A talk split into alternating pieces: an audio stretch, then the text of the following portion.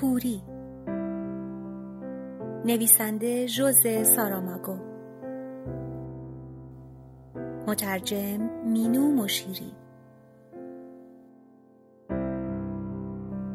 اجرا نسرین همزپور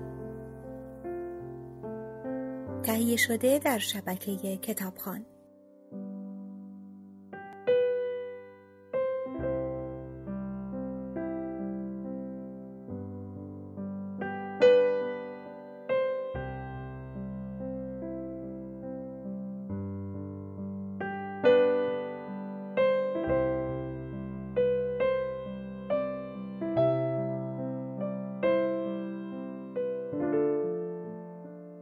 سرازیر شدن این همه آدم کور حداقل یک مزیت داشت یا شاید دو مزیت اولی در واقع ماهیتی روانشناسانه داشت چون فرق زیادی است از یک سو بین انتظار مداوم برای آمدن زندانیان جدید و از سوی دیگر درک این واقعیت که ظرفیت ساختمان کامل شده و من بعد امکان برقراری و حفظ روابط دیرپا با همسایگان وجود دارد. آن هم بدون نابسامانی هایی که تاکنون بود و از وقفه ها و ملاحظات بیپایان ورود زندانیان جدید ناشی می‌شد و همه را مجبور می کرد دوستی های خود را از نو پای ریزی کنند. مزیت دوم که ماهیتی عملی و روشن و اساسی داشت این بود که دستندرکاران خارج از زندان چه نظامی و چه غیر نظامی فهمیده بودند تهیه غذا برای 20 سی زندانی که چون تعدادشان زیاد نبود با اشتباهات یا دیر و زود شدن غذا کم و بیش مدارا می کردند یک چیز است و مسئولیت ناگهانی و دشوار سیر کردن شکم 240 نفر با سلیقه ها و خلق ها و خواستگاه های اجتماعی متفاوت چیز دیگری است. دقت کنید 240 نفر و تازه حداقل 20 زندانی اضافی هم هستند که نتوانستند تختی برای خود دست و پا کنند و روی زمین میخوابند. به هر صورت باید اذعان کرد که سیر کردن سی نفر با جیره غذای ده نفر فرق دارد با اینکه سهمیه 240 نفر میان 260 نفر تقسیم شود. تفاوت محسوس نیست. نتیجه اینکه احساس مسئولیت بیشتر و شاید هم فرضیه‌ای که نادیده نمی‌توان گرفت یعنی ترس از بروز اختشاشات موجب تغییر روند مسئولان گردید. دستور دادند غذا به اندازه کافی و سر وقت معین به بازداشت شدگان تحویل داده شود. روشن است که پس از آن کشمکش رقتباری که شاهد بودیم جابجایی این تعداد بازداشت شده کور آسان و خالی از دغدغه نبود کافی انسانهای فلک زده آلوده به میکروبی را یاد کنیم که هنوز می توانستند ببینند و اکنون دیگر نمی توانند. یا زوجهای از هم جدا افتاده ای که بچه هایشان را گم کرده بودند. یا درد و رنج آنهایی که زمین خوردند و زیر دست و پا ماندند. بعضی ها دو سه بار و یا کسانی که به دنبال اشیای گم شده ای که برایشان عزیز بود دوره افتاده بودند و آنها را پیدا نمی کردند. باید خیلی انسان بی احساسی بود که بدبختی های این اشخاص را به هیچ گرفت و فراموش کرد. با تمام این احوال نمی شود انکار کرد که اعلام وقت نهار برای همه مانند مرهمی تسلی بخش بود. و اگرچه نمی شود انکار کرد که به دلیل ضعف مدیریت و نبود مسئولی که قادر به تحمیل انضباط لازم باشد تهیه یک چنین مقدار خوراک و تقسیم آن برای سیر کردن این همه شکم به اختلافات بیشتری منجر شد ولی باید اعتراف کرد که جو تغییر کرد و به مراتب بهتر شد وقتی که در سراسر تیمارستان متروکه هیچ صدایی جز صدای جویدن دویست و شست دهان به گوش نمی رسید. جمع کردن ریخت و پاش در پایان غذا با چه کسی بود؟ این سوالی است که هنوز جوابی ندارد. فقط بعد از ظهرها بلندگو قوانین مربوط به نظم و انضباط را تکرار می کرد که به نفع همه بود و تنها آن وقت بود که معلوم می شد تازه واردین تا چه حد مراعات این قوانین را می کنند.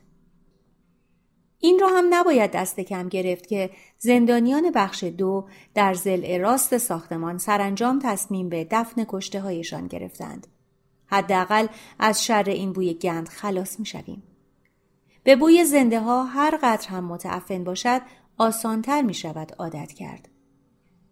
اما در بخش یک شاید به خاطر پیشکسوتی و راه و روش های تثبیت شده ای برای خو گرفتن به کوری یک رو پس از اتمام غذا حتی یک دکه کاغذ کثیف یا یک بشقاب فراموش شده و یا ظرفی که چکه کند روی زمین دیده نمی شود. همه چیز جمع می شد. ظروف کوچکتر در ظروف بزرگتر جا می گرفت و ظروف کثیفتر درون ظروف به نسب تمیزتر کاملا طبق اصول منطقی بهداشت پسمانده غذاها و آشغالها با نهایت دقت و تلاش برای انجام این تکلیف شاق جمع آوری می‌شد. طرز فکری که به ناچار تعیین کننده رفتار اجتماعی است نه قابل سرهمبندی است و نه خودجوش در مورد خاصی که منظور ماست برخورد آموزشی زن کوری که در انتهای بخش است اثری سرنوشت ساز دارد. زنی که همسر چشم پزشک است. و همیشه به ما می‌گوید اگر نمی‌توانیم مانند انسانها زندگی کنیم لاقل سعی کنیم مانند حیوانات زندگی نکنیم. این جملات را انقدر تکرار کرده است که در بخش به صورت ضرب المثل درآمده. یا مثل یا نظریه. یک قانون زندگی. کلماتی که در واقع ساده و ابتدایی بودند طرز فکری که مساعد درک نیازمندی ها و موقعیت هایی بود که سهمی ولو اندک در استقبال گرمی داشت که پیرمردی که چشمبند سیاه داشت وقتی سرش را از در بخش داخل کرد و پرسید آیا یک تخت خالی در آنجا پیدا می شود با آن مواجه شد. از حسن اتفاق که نوید بخش پیامدهای آینده بود یک تخت خالی وجود داشت. فقط یک تخت. و هیچ کس نمی توانست حدس بزند چگونه این تخت از یورش تازه واردین بر کنار مانده بود. در این تخت ماشین دوز دردهای جانکاهی را متحمل شده بود و شاید به همین دلیل حال و هوای رنج و عذابی را حفظ کرده بود که برای مردم دافعه داشت. این بازی های تقدیر، این رمز و رازهای پنهانی و این تصادف بی مقدمه و ابتدا به ساکن نبود. ابدا کافی یادآور شویم تمام بیمارانی که در روز مراجعه مردی که اول کور شد به خاطر ناراحتی چشم در مطب بودند اکنون در همین بخش هستند و حتی در این موقع هم کسی فکر پیامدی را نمی کند. زن دکتر طبق معمول با صدای آهسته به این خاطر که کسی به راز حضورش در آنجا زنی نشود در گوش همسرش گفت شاید این مرد هم یکی از مریض های تو باشد. پیرمردی است که وسط سرش تاز است و دورش موی سفید دارد. با یک چشمند سیاه. خوب یادم هست که راجع به او با من صحبت کردی. کدام چشم؟ چشم چپ. پس خودش است. دکتر به سوی راهروی میان دو ردیف تخت رفت. صدایش را قدری بلند کرد و گفت می‌خواهم مردی را که همین الان به جمع ما آمده لمس کنم. از او خواهش می‌کنم به سوی من بیاید و من هم به سمت او حرکت می‌کنم. در نیمه راه به هم برخوردند و انگشت هاشان با هم تماس پیدا کرد. مانند دو مورچه که با حرکت ماهرانه شاخک هاشان یکدیگر را بشناسند. اما در این مورد چنین اتفاقی نیفتاد. دکتر اجازه خواست دست روی صورت پیرمرد کشید و فورا چشم بند او را پیدا کرد. با تعجب گفت تردید ندارم. این هم تنها شخصی که جایش اینجا خالی بود. یعنی مریضی که چشم بند سیاه داشت. پیرمرد پرسید مقصودتان چیست؟ شما کی هستید؟ من چشم پزشک شما هستم یا بهتر است بگویم بودم. یادتان هست؟ درباره تاریخ عمل آب مروارید شما توافق کردیم. از کجا مرا شناختید؟ اول از صدایتان. صدا وسیله بینایی فردی است که نمی‌تواند ببیند. بله صدا. من هم دارم صدای شما را به یاد میآورم. مگر می‌شد فکرش را کرد دکتر؟ حالا دیگر نیازی به عمل نیست. اگر برای مسئله که داریم شفایی باشد هر دو به آن احتیاج داریم. دکتر یادم است به من گفتید بعد از عمل دنیایی را که در آن زندگی می کردم نخواهم شناخت. حالا معلوم شد که حق با شما بود کی کور شدید دیشب و به این سرعت شما را به اینجا آوردند وحشت از کوری در بیرون به حدی است که همین امروز و فرداست که مردم را به مجرد کور شدن بکشند. صدای مردی بلند شد که گفت تا به حال اینجا ده نفر را کشتند. پیرمردی که چشمند سیاه داشت فقط گفت من جسدشان را پیدا کردم.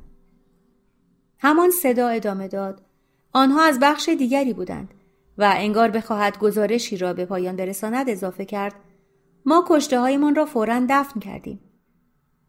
دختری که عینک دودی داشت نزدیک آمده بود. مرا یادتان هست؟ عینک دودی به چشم داشتم. علا رقم آب مرواریدم شما را خیلی خوب یادم است. یادم هست چقدر قشنگ بودید. دختر لبخند زد و گفت متشکرم و سر جایش برگشت. از آنجا به صدای بلند گفت پسر بچه هم اینجاست. صدای پسرک بلند شد که مادرم را می‌خواهم. انگار از فرط گریه عبس خسته و مانده شده بود. مردی که اول کور شد گفت من هم اولین مردی بودم که کور شدم. با زنم اینجا هستیم. و منشی مطب گفت من منشی مطب هستم. زن دکتر گفت فقط من ماندم که خودم را معرفی کنم و خودش را معرفی کرد. سپس پیرمرد انگار که بخواهد جبران این استقبال را کرده باشد گفت من یک رادیو دارم. دختری که عینک دودی داشت کف زد و با صدای بلند گفت رادیو موسیقی چه عالی پیرمرد یادآور شد بله اما یک رادیوی کوچک باتری دار باتری ها هم که تا ابد کار نمی کند. مردی که اول کور شد گفت مگر خیال می کنید تا ابد در این قفس میمانیم؟ تا ابد نه. تا ابد زمان خیلی درازی است. دکتر گفت می توانیم به اخبار گوش کنیم. دختری که اینک دودی داشت تاکید کرد و کمی موسیقی. همه از یک جور موسیقی خوششان نمیآید. اما همگی مایلیم بدانیم در دنیای خارج چه میگذرد. بهتر از رادیو را برای همین کار بگذاریم. پیرمردی که چشممند سیاه داشت گفت موافقم. رادیوی کوچک را از جیب بیرون آورد و روشن کرد. شروع به جستجو برای پیدا کردن ایستگاه های مختلف نمود. اما دستش هنوز به حد کافی قرص نبود که بتواند در یک طول موج روی ایستگاه خاصی برود. و در ابتدا فقط صدای خشخش کلمات و موسیقی گنگ به گوش می رسید. رفته رفته دستش محکم و موسیقی قابل شناخت شد. دختری که عینک دودی داشت تقاضا کرد بگذارید کمی همانجا بماند. کلمات مفهوم شد. زن دکتر گفت اما اینکه اخبار نیست. و سپس گویی به ناگاه فکری به مغزش رسیده باشد پرسید ساعت چند است؟ اما خوب می‌دانست که کسی نمی‌تواند جوابش را بدهد. چرخش پیچ رادیو همچنان از جعبه کوچک سر و صدا در می آورد. بعد که منظم شد صدای آوازی از آن بلند شد. آواز معروفی نبود. اما بازداشت شدگان کور کم کم دور رادیو جمع شدند. بی آنکه یکدیگر را حل بدهند و اگر احساس می کردند شخصی مقابلشان است همانجا می ایستادند و گوش می کردند. چشمهاشان باز بود و سرشان را به سمت صدایی گرفته بودند که آواز می‌خواند. عدهای گریه می‌کردند. گریهی که فقط از کورها برمیآید. اشکشان انگار از چشم جاری بود. وقتی آواز تمام شد، گوینده گفت با سومین ضربه ساعت چهار خواهد بود. یکی از زنهای کور با خنده پرسید چهار بعد از ظهر یا چهار صبح؟ و انگار از خنده خودش دردش آمد. زن دکتر پنهانی ساعتش را میزان و کوک کرد. ساعت چهار بعد از ظهر بود. با اینکه در حقیقت برای ساعت هیچ فرقی نمی کند، ساعت از یک تا دوازده کار می کند ما بقی ساخته ذهن انسان است. دختری که اینک دودی داشت پرسید این چه صدایی بود؟ زن دکتر جواب داد من بودم. وقتی رادیو گفت ساعت چهار است من هم ساعتم را کوک کردم.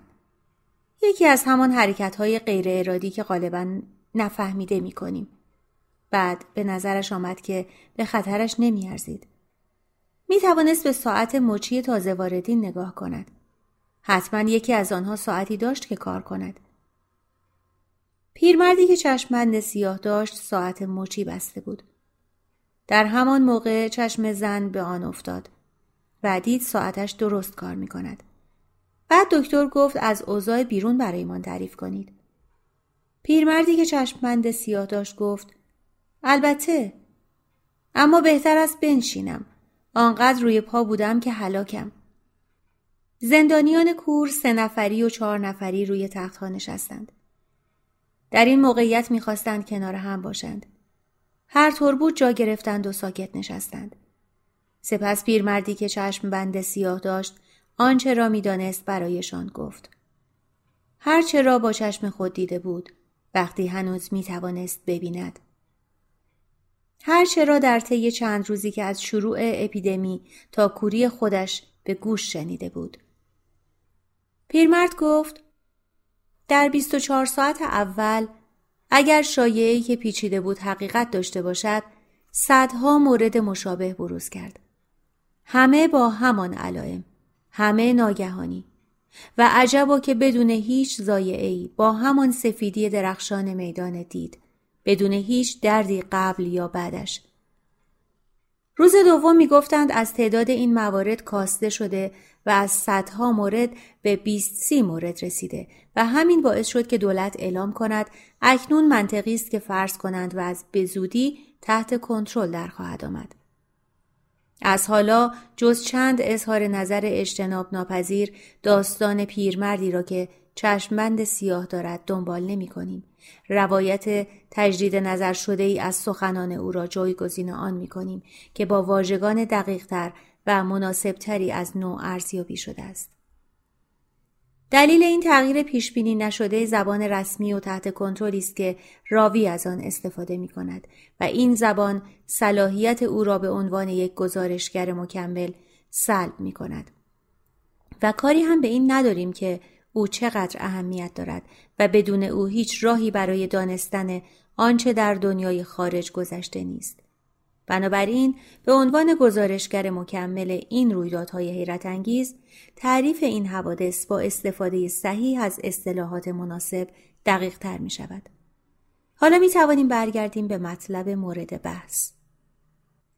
دولت فرضیه اول خود را که کشور در چنگال اپیدمی بی سابقه ای اسیر شده که ناشی از عاملی بیماریزا و ناشناخته با اثر آنی و بدون هیچ گونه نشانه قبلی دوران نهفتگی بیماری می باشد مردود کرد. به جای آن گفتند که بنابر آخرین نظریه علمی و تفسیر جدید اجرایی ناشی از آن با تقارن قافلگیرانه و ناگوار و گذرایی از اوضاع و احوال سر و کار پیدا کردند که هنوز اثبات نشده. اعلامیه دولت تاکید داشت که با تجزیه و تحلیل آمار موجود این امکان هست که در تحول این بیماری منحنی روشنگری را تشخیص داد که داله بر افت بیماری است. یکی از مفسران تلویزیون با استعاره با مسمای این اپیدمی را یا هرچه که بود به پیکانی تشبیه نمود که به هوا پرتاب شود و وقتی به اوج برسد لحظه ای معلق بماند. سپس قوس اجتناب ناپذیر فرودش را به خواست خدا طی کند و با این دعا مفسر تلویزیون از نو به مقولات پیش پا افتاده انسانی و از جمله همان اپیدمی کذایی پرداخت که وخامتش بر سرعت آن میافزود تا اینکه کابوس وحشتناکی که موجب عذاب ماست پایان گیرد این جملات دائما از رسانه ها پخش می‌شد و همواره با ابراز این امید زاهدانه پایان می گرفت که مردم بدبختی که کور شده اند به زودی بیناییشان را بازیابند. و در این فاصله به آنها اطمینان داده می‌شد که کل جامعه رسمی و خصوصی همبستگی کامل با آنها دارند. در گذشته های دور به خاطر خوشبینی جسورانه عوام استدلال ها و استعاره های از این دست به صورت ضرب المثلی در آمده بود. مثلا هیچ خوب و بدی ابدی نیست. اندرزی حکیمانه از کسی که فرصت درس گرفتن از فراز و نشیب زندگی و تقدیر را داشته.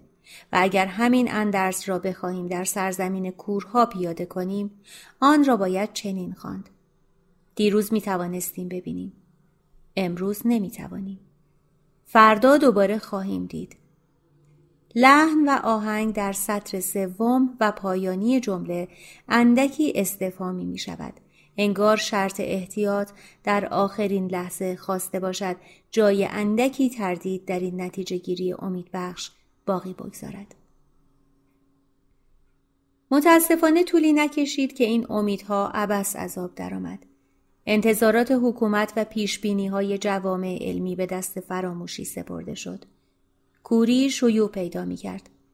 نمانند یک جزر و مد ناگهانی که همه چیز را در خود غرق کند و ببرد بلکه بیشتر مانند رسوخ تدریجی هزار و یک جویبار موزی و مخفی که پس از خیساندن کامل زمین به ناگاه آن را کاملا زیر آب ببرد. مسئولان که اکنون عزم را جزم کرده بودند در مواجهه با این فاجعه اجتماعی شتاب زده کنفرانس های پزشکی ترتیب دادند. به خصوص با حضور چشم پزشکان و متخصصین مغز و اعصاب. کنگره‌ای که قرار بود برگزار شود به خاطر کم بوده وقت لازم هرگز تشکیل نشد به جای آن نشست و سمینار و میز گردهایی برگزار شد که گاه برای عموم آزاد بود و گاه پشت درهای بسته جریان داشت پیامد بیهودگی آشکار این مناظره ها و کوری ناگهانی بعضی از شرکت کنندگان در جلسه یا سخنران که فریاد زد کور شدم کور شدم موجب سلب توجه تقریبا تمام روزنامه ها و رادیو و تلویزیون شد. تنها استثنا رفتار محتاطانه و از هر جهت قابل تحسین بعضی از ارگانهای رسانه های گروهی بود که از ماجراهای هیجان انگیز گوناگون و خوش اقبالی و بد اقبالی دیگران تغذیه می کردند و حاضر نبودند یک موقعیت مناسب را برای تهیه گزارشی زنده از دست بدهند. مثلا کور شدن ناگهانی یک پروفسور چشم پزشک همراه با هیجانی که چنین اتفاقی در پی می آورد.